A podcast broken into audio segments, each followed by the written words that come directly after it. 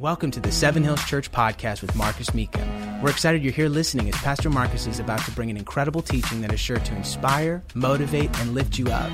You can visit us on our website at sevenhillschurch.tv or download our free Seven Hills Church app to watch or listen to more exclusive content. Thank you for tuning in, and we hope you enjoyed the message.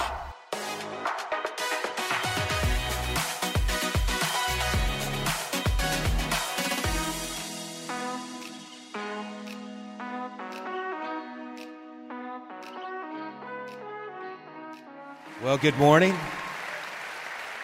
You're looking good. You're looking good. If you got your Bibles, turn with me to Numbers chapter 22. And we're excited about water baptism following the service. If you made plans to do that or you've come to be a part of someone doing that, uh, we're glad that you're here. And if you haven't made the decision to be baptized since you put your faith in Christ, uh, you can do that spontaneously today. We've made sure we have everything for you. And so, Numbers chapter 22. Before I get there, um, I'm going to be talking to you just for a minute on God is speaking. Are you listening? God is speaking, but are you listening? In the book of Jude, verse 11, it talks about the err of Balaam. The err of Balaam, referring to an Old Testament character and story that we're going to look at in Numbers chapter 22. You can go a few chapters later to the book of Revelation. You can just write this down and look at it later if you would like. Revelation chapter 2, verse 14, and it talks about the doctrine of Balaam. So Jude talks about this thing called an err, referring to Balaam, this Old Testament prophet. In Revelation, John, the apostle, talks about the doctrine of Balaam. Before we read Numbers chapter 22, I want to just in referring to the will of God, the call of God, the purpose of God, most of the time is yes. When you become a Christian, you get dropped onto the interstate of serving God. It's go, it's do, it's accomplish, it's obey God. It, you have His approval, His hand is on your life. It's a green light go after it. Do whatever you want to do to honor God. And though there are many things that are negotiable when it comes to the kingdom of God, when it comes to what He wants you to do and what He desires you to do, if He's given you His Word and He's given you the Holy Spirit and He's given you godly wisdom and He's given you a dream or a vision or some type of direction, you can trust that you don't have to sit around and worry and be anxious about does God want me to do this? Does God not, not want me to, to do this? You don't need a hundred or a thousand scriptures on a specific thing. You don't need a sign in the sky. You don't need a hundred prophecies. All those things are good. But if God wants you to do something, He's called you to do something, and you're living your life saying, God, I want to please you. God, I want to honor you. God, I've given my life to you. I want to do great things for you. You need to know that God's answer to you is yes. Go for it. Do it. Go after me. Do what's in your heart. But occasionally, it is possible to miss it. I think when it comes to the will of God that it's difficult to miss it. I don't see the will of God as something fragile that you can easily miss. I believe that God is faithful and broad in many ways. And even if you and I do miss it, we've got that, that GPS system called His Spirit on the inside of us that can recalculate, come on, and get us back on course. But occasionally we do miss it. Maybe we get bad counsel. Maybe just for some reason, as a way that we were brought up or something that happened to us in life, it produced a way of thinking in us, and something triggers an action or a direction or a decision in our life and we begin to go the wrong way. Sometimes it's a hurt, sometimes it's an offense, sometimes we eat bad pizza or bad Chinese food, or we haven't slept, or we're tired, or we're fatigued, or we get around the wrong influences and people pressure us and we don't mean to. It's not like we set out to, but we miss something that God is wanting us to do. The word err is what the scripture first talks about the err of Balaam. In the Webster dictionary, the word err means to miss it, it means a mistake. The, the imagery that's given in the Webster's dictionary is a man who's in the outfield and there's a pop fly and he's running after the ball to catch it. The sun gets in his eyes and he drops it. He misses it. He set out to catch it. He set out to field the ball. That was his goal, but something distracted him and he missed it. It's an error. It wasn't intentional. It, it, wasn't that he wasn't trying to do the right thing, trying to do what he was in that position to accomplish, but he made a mistake. And the Bible says in the beginning, that's what happened with Balaam. He just missed it, he just made a mistake. He was trying to catch it, but he dropped it. Or if you play football, it would look something like this you're in the end zone, they throw you the ball, and you miss it. You had butterfingers. The ball was coming to you. Your goal was to catch the ball. Your desire was to catch it. But you missed it. And a lot of people find themselves trying to catch things, trying to do what God wants them to do, and they just simply miss it. And that happens to all of us. We all fail. We all make mistakes. We all miss it. Nobody's perfect. We're all flawed. We all occasionally will take a wrong turn. We want to go right and we go left. It's just the nature of just being a human being. But the Bible says that he didn't stop in the err, he graduated to doctrine. Doctrine is principles, it's values, it's laws, it's taking a solid, firm, unmovable stance on a thing. And so here he is, he's in the end zone of life. The ball is coming at him. And instead of just saying he misses it, watch what he does. The ball comes at him, and he not only misses it, but he says end zone, touchdown, seven points, six points on the board. I caught, and they're like, What are you talking about? They threw the ball at you. Yeah, you're in the end zone, but you didn't catch the ball. It's not you didn't get a touchdown. It's not six points. You missed. No, I want you to put six points on the board. I want you to give me a touchdown. You're like, but you, you didn't catch the ball. It doesn't matter if I caught the ball. I'm now going from err, missing it, dropping the ball, to changing the rules of the game. That's doctrine. That's saying it's never worked that way. It's, it's never played that way, but I don't care how God plays it. I play by my own rules. And you have to be careful in your walk with God when you go from missing a pop fly to changing the game. You see, the, the danger for us does not lie in missing it or making a mistake or failing, that is going to happen. You will err. You will take a wrong turn. The danger is when you formulate that into an immovable stance that vindicates or justifies the error you are walking in.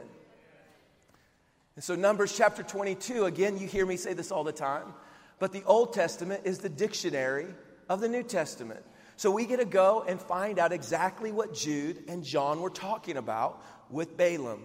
Verse 23, it says, Now the donkey saw the angel of the Lord standing in the way with his drawn sword in his hand. And the donkey turned aside out of the way and went into the field. And so Balaam struck the donkey to turn back on the road. And the angel of the Lord stood in the narrow path between the two vineyards with a wall on this side and a wall on that side.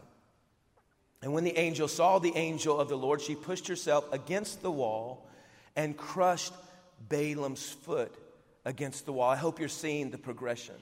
And the angel of the Lord went further, this time stood in the narrow place where there was no way to turn either to the right hand or the left. And this time the donkey saw the angel of the Lord and laid down under Balaam. But Balaam was so angry and so upset that he struck the donkey with his staff. And then the Lord opened the mouth of the donkey. And the donkey said to Balaam, What have I ever done to you that you've struck me these three times? Balaam said to the donkey, Because you have abused me, I wish there was a sword in my hand, for now I would kill you. And the donkey said, Am I not your donkey on which you have ridden all this time? Am I not yours? Have you not been able to do what you wish? And, and now, when you say to do something, I, have always done it. And he said, Yeah, you, you, you've always done what I needed you to do. The story here is, is one that's very familiar to all of us of how a donkey talks to a prophet and how God is speaking to you right now. God is speaking to you in your life, probably through an unusual source. Maybe somebody you've chosen not to listen to, something you've not chosen to listen. He's speaking to you. Are you listening? See, the background of this particular text is Balak, who is the king of the Moabites, is tired of losing to the Israelites. Every time he goes to battle with the Israelites, the Israelites win. Every time they go to fight, Israelite find, the Israelites find a way to succeed. And Balak hears that the reason that the Israelites win is because of their God, the favor of their God, the protection of their God. And so he hears that there's a guy by the name of Balaam who's a prophet who the Israelites go and consult. And if the prophet says God's going to bless you, God's going to give you the victory, then they win. If he doesn't say that, then Israel doesn't go to war. And so Balak finds this out, and he's thinking to himself, what I need to do is I need to go see if I can hire Balaam. And if I can hire Balaam away from the Israelites, and he can come over to my side and he can give us that favor, if he can speak that blessing over us and speak against the Israelites, then we can win and we can finally overcome this enemy of ours. And so he gets word to Balaam and he says, Listen, Balaam, I've got this massive treasure. I've got all this gold, I've got all this silver. All I need you to do, in the same way that you speak the blessing of God on the Israelites to win against us, I need you to come over to our side and I need you to speak the blessing of God over us against them. And Balaam says, Let me pray about it. He's a man of God. God speaks to him. God communicates with him. God is clear with him. And he's praying and he's saying, God, would you please let me do this? This is a lot of money that's here. I know that you've told me to not speak against your people. I know you've told me to, to back them and to hear from from you for them. And I know what you've told me, but this one time, please, this is a lot here. Can I please, would, I beg of you, would you let me this one time, give me the exception this one time? And he's trying to talk God into doing something God does not want to do. Think about how we do this all the time. God says no, but we say, God, please, please, please, can I? I know she's not saved. I know she doesn't love you. I know she's not walking with you. I know she's crazy. She's probably got a demon, but I, I think she's hot. And this one time, please, please, God, would you just love? I know he doesn't love you. I know he doesn't have a heart for you. I know that he wants nothing to do with you, but he is smoking hot. This one time, God, please, if you'll let me, I'll change his heart. He'll serve you. He'll see you and me and he'll maybe. And we ask God all the time, don't we? Let's be honest about it. We ask God all the time. There's a negative relationship, a negative thing that's grabbed a hold of us. Maybe it's our past. Maybe it's an addiction. Maybe it's some other compromise. And it's there, and we know it's not the will of God, but we're, we're justifying it in our mind. I really want this, God. I really want to do this. One time I was talking to my daughter, Savannah, and I could feel her pulling away from us. And so I went out to dinner with her. And I'm just talking to her, and it comes up that she's talking to this guy. And it comes out as she's talking, she says, Oh, well, we're just friends. We're not really dating. We, we, we wouldn't do that because he's still seeing another girl. I said, Oh. Um, I said, Does this other girl know he's talking to you? Oh, no, no, no. She, she would get so mad if, if she knew that he was talking to me. I'm like, Uh huh. I said, Sweetie, that's called cheating. She says, No, he's just my friend. We're just friends. And I'm just listening to him. But, but I'm pretty sure he's going to break it off with her, but he doesn't want to hurt her right now. He doesn't want to, you know, he's afraid of what she'll do. So he's just, he's just trying, we're trying to figure out together maybe what the best thing is to do here. I said, sweetie, if she doesn't know he's talking to you, it's cheating. And the same thing he's doing to her, he's going to do to you.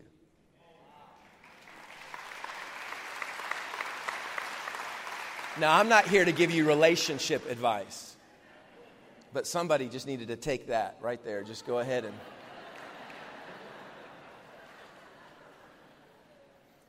Somebody else brought his girl to church today and thought, man, if I get her to church, she's going to sure, it'll be, it'll be easy. I'm just going to lift my hand and worship, and she's going to surely think that I'm good. But you just got smoked out. You just got fleshed out. We, we know. We know your game. We know how you are.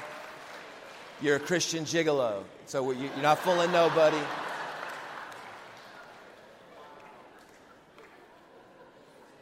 Quit using God to help you have game that you don't have outside of the church.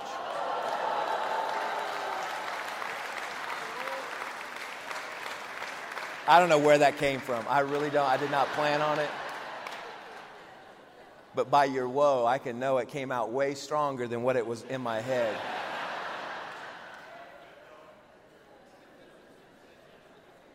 I got about three guys in here right now that are very upset.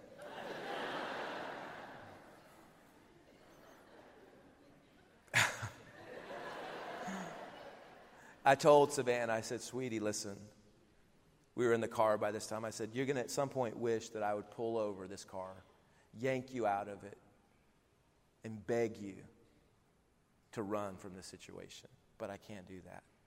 You're going to have to make a call. She made her call. A few months later, she comes to me. She says, Dad, you were right. The same thing he did to her, he did to me. And that's how we are with God. We start telling God, no, it's not really like that. It's not really the way you think. And we have our own justifications for it. And we're looking for this reason to justify it when God's already given you a no. He's already given you a warning. He's already said what he desires there. And Balaam is doing this. He's pushing, he's praying. God says, No. God says, I don't want you to do that. He's asking over and over. And God says, No, no, no. And finally, God says, If you really think that you want to do that, you keep pressuring me, you keep pushing me. I'm just going to have to say, if you want to do it, if you really think this is how you want to go at life, I guess you can go. But before you do, get a night's sleep. Wake up in the morning and ask me again. And when you wake up in the morning and you ask me, we'll talk a little bit more. He wakes, wakes up in the morning, he jumps up, he runs to Balak and says, God told me I could do it. He didn't pray about it. He didn't seek God about it. He runs. God said me I could said we could do that. God said let's go. God said let's curse the Israelites. So he goes out and he saddles up this donkey and he starts to ride it. He ends up in this open field, is what the Bible says. Room everywhere, this massive space. And in this open space, an angel of the Lord shows up in front of the donkey. The donkey can see it, but Balaam can't. And the donkey tries to turn around. The donkey knows that it shouldn't keep going in that direction. The donkey knows it needs to turn. But as it tries to turn, Balaam is infuriated and starts kicking the donkey to move forward and starts hitting the donkey to move in that direction. You see, right here, there's a lot of space to turn around. Right here, there's no hindrances, there's no obstacles. Yeah, some conversations have happened, happened. Yeah, some thoughts have been going on. Yeah, maybe you've gone a little bit further than what you should, but it's not too late to turn back. It's not too late to humble yourself. It's not too late to say, you know what, I need to let this go, turn back around, and tell God, I've made a mistake. I pushed, I shouldn't have pushed. I, I, I, I let my anger, I let my attitude, attitude. I let my unforgiveness. I let my bitterness to get the best of me. I let my stubbornness grab a hold of me. I know that that's it. Right here, there's openness. You can turn, just turn around. Well, Balaam keeps kicking the donkey. He ends up now between the, what the Bible calls two vineyards. And in this two vineyards, there's a wall on each side. And each wall on each side now is becoming more and more narrow. There's not as much room to turn around. But the donkey sees the angel of the Lord again and tries to turn, tries to move. But Balaam hits the donkey again. Now the donkey is laying down. The donkey is, is laying on the ground, trying to not move. But Balaam is beating the donkey. The donkey gets up and throws Balaam against the wall, breaking his leg to try to get Balaam to quit going in the wrong direction. Finally, Balaam is so mad and angry, he ends up, the path narrows to now there's no way to move. The donkey is in this path, and one wall's here and one wall's here, and he can't move. And he keeps pushing and pushing in the wrong direction. It's interesting to me that the further he pushes through the nose of God, the harder it gets to turn around.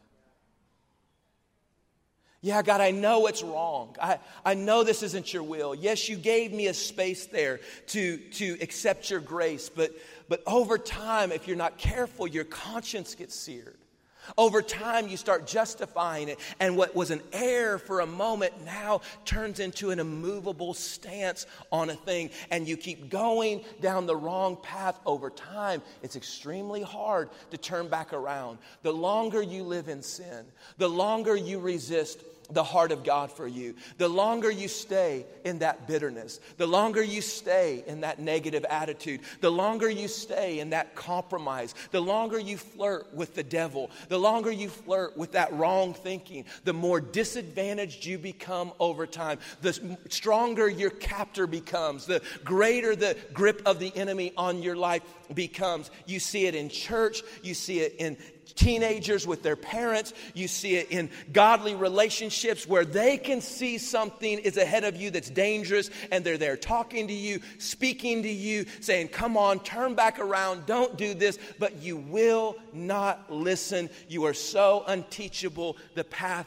gets narrower and narrower and narrower until finally you reach the point in the story where God is speaking, but you're not listening. And so God uses a donkey to talk to the prophet. Notice the picture here God's using a donkey to talk to a donkey. God's using a four legged donkey to talk to a two legged donkey. And the four legged donkey is smarter than the two legged donkey. Have you ever been there? God is speaking are you listening? God is trying to get you back into His will, back into His purpose. And this is what the donkey says Balaam, since the time you bought me, have I not always carried you? From the time you rode me the first time, have I not always done what you asked me to do? I went where you asked me to go. If you said this direction, we went in that direction. If you said do this, we did that. If you said carry this burden, I carried this burden. If you said if you said work this plow, I worked that plow. If you whatever you said do, I have done it. And he asked Balaam, "Have I ever in any way resisted you?" And Balaam says, "No. No. You've always been faithful and trustworthy."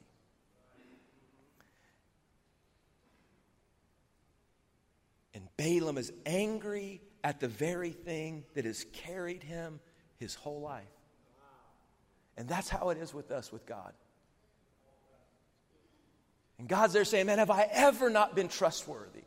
Have I ever not been faithful? From the moment you began a relationship with me, have I not carried your burdens? Have I, have I not saw you through the thick and the thin? Have I, have I not been your healer? Have I not been your provider? Have I not been the one when you didn't know how it was all going to work out? I came through for you. Have I not blessed you? Have I not given you opportunity? Have I not always said, yes, yes, go, do it, go for it. I'm for you. I'm with you. I want the best for you. Have I not always been that way? Have I ever really said no like this to you? And it's amazing how the moment God gives us those first no's, how, like Balaam, we get angry, start to beat up Christians and beat up our parents and beat up other godly influences because they can see something we can't. They can see danger that we can't see. You see, God will put people in your life that will see what you can't. And many of you are kicking the donkey you should be kissing. You're showing more love to people you should be kicking, and you're kicking people who you should be kissing that love you and have your best interest in mind. As a pastor, I'm supposed to get on your nerves. I'm supposed to preach sermons like this. This is what my job is. Not because I'm better than you, but because I need the same thing. We all sometimes get it stuck in our head to go our own way, do our own thing. We all fall into error. But the problem is, if we don't listen to the right voices, it can turn into an immovable stance. God gives Balaam a vision in Numbers 24, verse 4. And the vision is hey, Balaam, you keep wanting to do this, you're going to fall with eyes wide open. In other words, there's going to be no excuse for you for why you end up where you end up. I talked to you in prayer, I said no. I talked to you in that worship service, I said, come on. I talked to you through that friend. I talked to you in the field. I talked to you when the path got narrower. I talked to you. I tried to use that hurt. I tried to use that pain. I tried to use that thing that, that kind of crushed you. I've tried to talk to you. But in the end, if you keep pushing forward, you'll fall with eyes wide open. You see, Balaam wasn't a baby Christian. Balaam had been used by God. Balaam knew the heart of God but he was allowing the error, the mistake, the wrong turn, the, the oops, the I shouldn't have done it. I just, just did, I don't know. And he allowed the error to become a way that was immovable for him, and he fell with eyes wide open. This morning, I'm talking to somebody that you've experienced the touch of God. You've experienced being intimate with God. You know God's word. You know God's plan. You know when God is directing your steps, and you know when He is not directing your steps, and you are moving in a wrong direction, and your eyes are open. There are things, there are thoughts, there are places, there are people that are involved in your life and love God, and they're warning you turn around. You don't need me to tell you to turn around. You don't need me to convince you to turn around. God has already been speaking to you, and your eyes are wide open. And you need to know it is dangerous when God says, Fine, have it your way.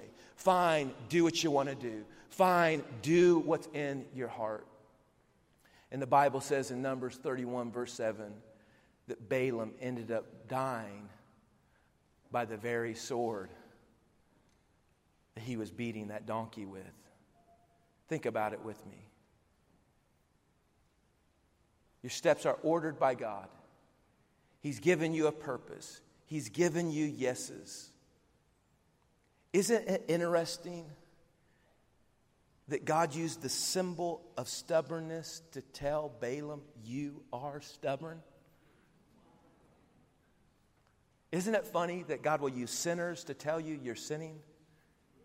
Isn't it funny that God will use somebody you used to influence in to being positive to tell you, man, what happened to you? Talk bad about everything. Isn't it interesting that you're trying to tell people that God said yes to something they know that He says no to? Most of the time, it's yes, it's approved. Go for it, do it. I'm for you, I'm with you. You're on the interstate. It's, it's yes, it's but every now and then, God says no. And every now and then, we push past a no and we go too far. Sometimes it's not a no concerning something that we're trying to do wrong. Something, sometimes it's a no when we know God is wanting us to do something for Him.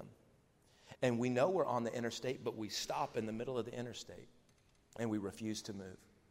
The guy's like, What are you doing? You're on the interstate. It's not, not no time to stop. Don't stop. Keep going, keep going, keep going. But we're stopped. This morning I woke up and I read this article and I thought it fit so well, and I'm going to close with this. This wealthy family in the early 1900s, they had gained most of their fortune from mining.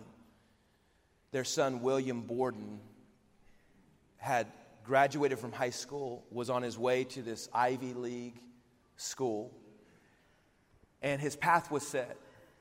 All he has to do is go to this Ivy League school, continue in the family business. His life is secure, the path is secure, it's set, his fortune is set. All he has to do is follow the family plan. Before he goes to college, he went on a trip. And on this trip, God begins to give him a burden for hurting people in other parts of the world. And on this trip, he decides that what he wants to do with his life, instead of go to that Ivy League school, instead of fulfill the family dream, instead of going after being the one that inherits all this, this great fortune from his family, he's going to turn from all of that and he's going to be a missionary. And he knows that this letter, when his parents get it, is going to be extremely hard to read. But he knows God's saying, go to the missions field. So he writes the letter to his mother, to his father, and he's Hey, listen, I know you have these plans. I know what you want me to do, but I feel like God's wanting me to go help the hurting. I feel like God's wanting me to preach the gospel in the unreached parts of the world, and He's writing this letter to him. They get this letter, and his family hears about it, and one of his friends writes him a letter back and says, You're making the biggest mistake of your life. Do not do this. You're walking away from all of this for some pipe dream. And he has a moment where he's wondering maybe I should go back. Maybe I should return home. Maybe I should go back to the sure, the safe, the, the path that's been laid out for me. But he makes a decision to say, No, God, I'm going to follow you. And he writes in his Bible, no reserves. Very top of his Bible, no reserves.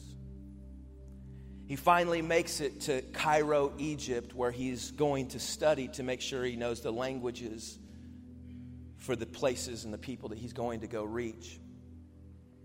And while he's there, he's not reaching anybody. There's no souls that have won. Nobody's been baptized. No, he's not preached to anybody but he gets sick with spinal meningitis. And during his sickness, again, he gets word just turn around, come back home. You can recover here. But he says, No, I'm staying. I'm not backing up. I'm not turning back. I'm going to go and do what God's told me to do. And he writes another phrase in his Bible no retreat.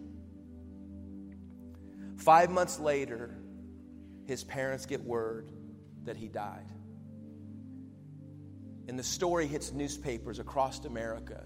And sorrow hit the nation hearing about this prestigious family, this young boy with so much potential, so much gifting, in many people's opinion, wasting his life.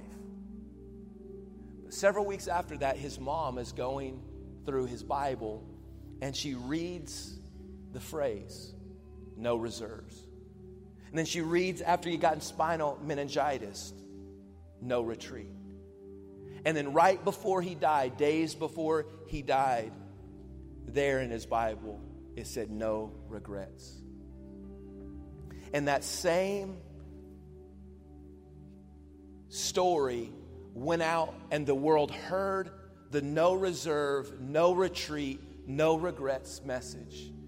And it inspired a nation of young people and hundreds and thousands of young people that were just doing their thing to live a safe life left that safe life, and hundreds of missionaries were inspired through his story.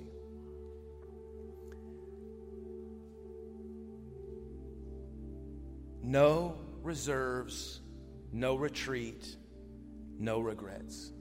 It's really the only way to do anything great for God.